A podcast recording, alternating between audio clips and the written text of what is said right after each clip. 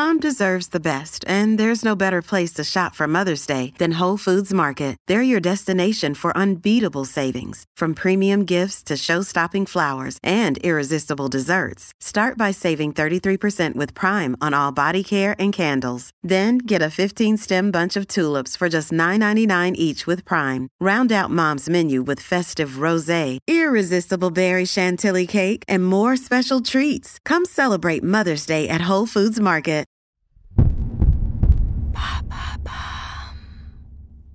Qui est Gisèle Halimi, la militante féministe bientôt au Panthéon Merci d'avoir posé la question.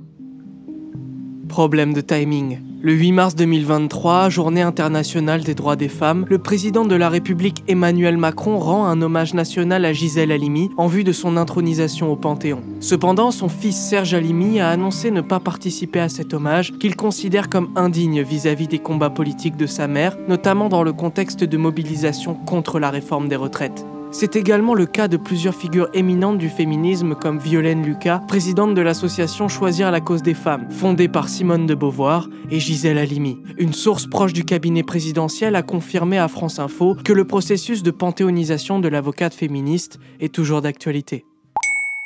D'où vient Gisèle Halimi? Gisèle Halimi est née Seiza Gisèle Elis Tayeb le 27 juillet 1927 à La Goulette en Tunisie. Juste après avoir obtenu son bac à Tunis, elle refuse un mariage forcé et s'installe en France pour étudier le droit à la Sorbonne parisienne. Elle s'inscrit au barreau de Paris après s'être mariée avec Paul Halimi, fonctionnaire au ministère de l'Agriculture, et devient officiellement avocate en 1956. C'est à partir de maintenant que Gisèle Halimi va construire sa légende.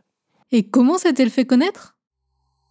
En tant qu'avocate, elle défend des militants du FLN, Front de Libération Nationale, pour l'indépendance de l'Algérie dès 1956. Elle dénonce les tortures pratiquées par l'armée française en Algérie. Elle réussit d'ailleurs à prouver que les médecins français truquaient certaines autopsies pour protéger la police en 1957. Mais c'est en 1960 que le destin de Gisèle Halimi bascule. Jamila Boupacha, militante du FLN, est accusée d'avoir déposé une bombe dans un bar à Alger. En prison, elle est torturée et violée par des soldats français. Quand Gisèle Halimi prend sa défense, elle fait état publiquement du traitement qu'elle subit et porte plainte contre X pour viol, avec son accord. Malgré tous ses efforts, Gisèle Halimi ne parvient pas à éviter la condamnation à mort de Jamila Boupacha le 28 juin 1961. Elle est cependant libérée en avril 62 après la signature des accords d'Évian mettant fin à la guerre d'Algérie. Et c'est pour ça qu'elle va sans doute entrer au Panthéon?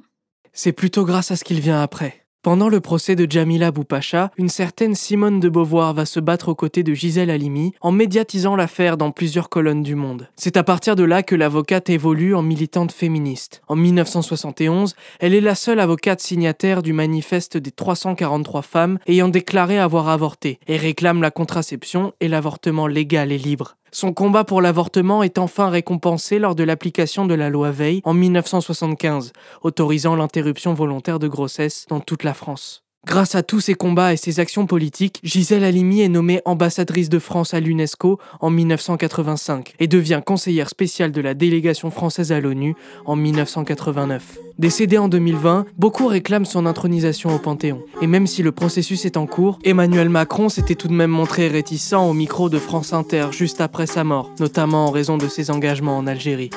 Voilà qui est Gisèle Halimi, la militante féministe bientôt au Panthéon. Maintenant, vous savez. Un épisode écrit et réalisé par Samuel Limbroso. Ce podcast est disponible sur toutes les plateformes audio.